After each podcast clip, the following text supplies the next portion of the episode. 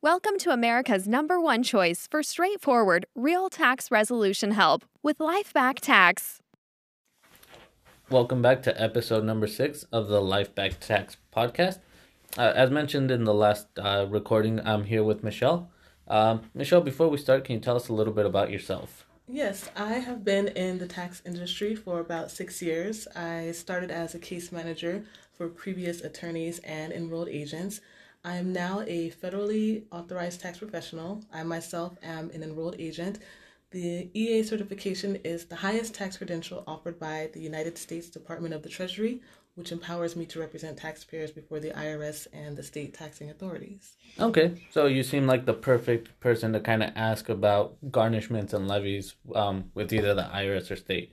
Um, can you tell us a little bit about what they actually are? Yes, garnishment and levies are enforcement collection action brought on by both the IRS and the state for unpaid tax bills stemming from any personal or business related tax issues. It's the last resort to collect from a taxpayer to satisfy their their debt. Okay, and who exactly can be garnished?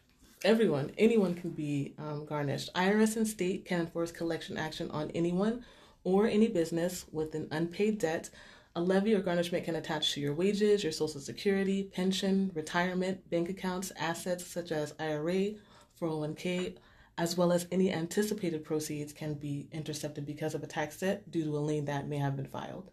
Okay. And what can actually be done if you have a garnishment or levy um, issued against you? You can do a release of levy or garnishment is an option. This can be a full or partial release. The first step would be to contact a tax professional. Second would be to come up with a plan of action. Once enforcement action takes place, you are able to get those funds back in some cases. For example, with the bank levy, it is not immediately that the funds are taken, more so a hold to allow time to work out an agreement. With wage garnishments, or any garnishment on source of income. This as well can be prevented in most cases before the actual garnishment does take place. But it's all about acting fast as soon as you are aware that you may be at risk for collection action. And if you are not fortunate enough to stop the action before it takes place, there is still hope to get the levies released or modified even after several payments may have been taken. Okay. Well, Michelle, I do want to thank you for your time and kind of going over what you know the garnishments, the levies entail, and who can actually be affected by those. Um, and just remember, if you know you do get that dreaded garnishment or levy notice, please feel free to give us a call. Uh, best number to reach us is 855 834 8200.